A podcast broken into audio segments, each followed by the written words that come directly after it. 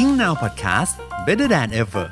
สวัสดีครับ พบกับ Good Morning Ing Now รายการที่จะพาคุณเรียนรู้ภาษาอังกฤษในแต่ละวันแบบที่ไม่ซ้ำกันเลยทีเดียว วันนี้จะเป็นเรื่องของ Top Secret กับเรื่องที่มีชื่อว่า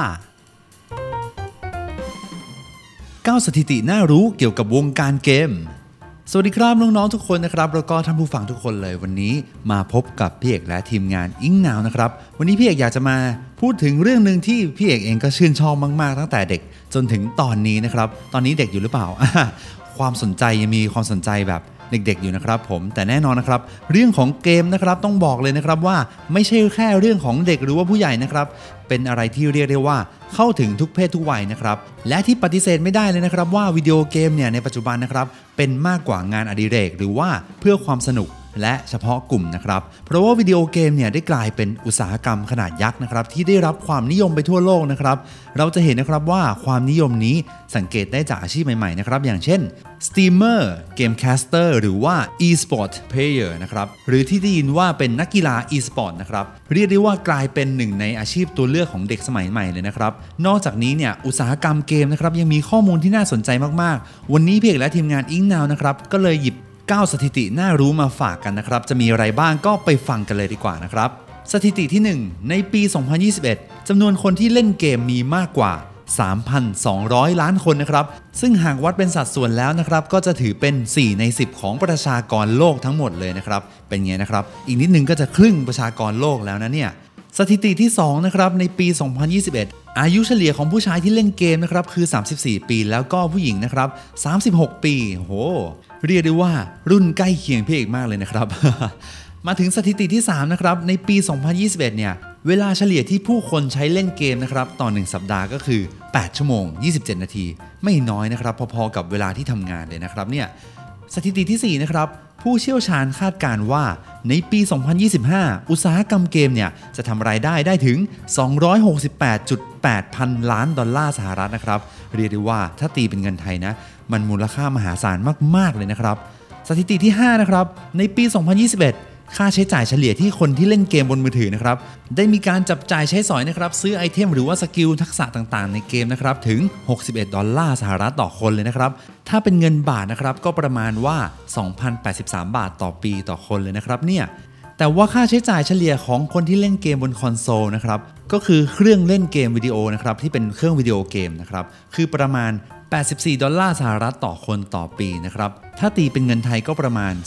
2,868 บาทนะครับผมมาถึงสถิติที่ 6 นะครับ ในปี 2021 นั้น เกมมือถือกอบโกยรายได้ไปมากถึง 93.2 พันล้านดอลลาร์สหรัฐนะครับ ซึ่งถือเป็นครึ่งหนึ่งของรายได้ของอุตสาหกรรมเกมทั่วโลกนะครับ เรียกได้ว่ามหาศาลมาก ๆ นะครับ สถิติที่ 7 นะครับจำนวนผู้ใช้สมาร์ทโฟนทั่วโลกในปี 2021 นะครับ มีมากกว่า 4,000 ล้านคน เรียกได้ว่าเกินกว่าครึ่งหนึ่งของประชากรคนทั้งโลกเลยนะครับ จึงไม่แปลกเลยนะครับที่เกมมือถือจะสร้างรายได้มหาศาลขนาดนี้นะครับผม สถิติที่ 8 นะครับ ในปี 2021 นี้ วงการ e-sports นะครับ การแข่งขันการเล่นเกมบนอุปกรณ์อิเล็กทรอนิกส์เนี่ย สร้างรายได้ไปกว่า 1,084 ล้านดอลลาร์สหรัฐนะครับ หรือว่าประมาณ 30,000 กว่าล้านบาทไทยนะครับผม ยิ่งพูดยิ่งตกใจนะครับ มหาศาลมาก ๆ เลยนะครับ แล้วก็มาถึงสถิติที่ 9 กันนะครับ สถิติสุดท้ายที่จะนำมาฝากกันในวันนี้ก็คือ ผู้เข้าชมการแข่งขัน e-sports นะครับผมมีมากขึ้นเรื่อยๆนะครับ โดยในปี 2021 เนี่ยผู้เข้าชมนะครับมีมากถึง 465 ล้านคนแล้วนะครับ จากสถิติทั้ง 9 ที่พี่เอกได้นำมาฝากแล้วก็นำมาเล่าให้ฟังนะครับ เราจะเห็นได้ว่าภาพของวงการเกมเนี่ยมันเปลี่ยนไปมากเลยนะครับ ปัจจุบันนี้ผู้คนเกือบทุกวัยทุกรุ่นนะครับ ผมที่สนใจแล้วก็เข้าถึงเกมได้นะครับ ไม่เชื่อก็มองดูรอบๆตัวเราสิครับ ต้องมีสักคนนะครับที่นั่งเล่นเกมกันอยู่บ้านนะครับ หรือไม่ก็เป็น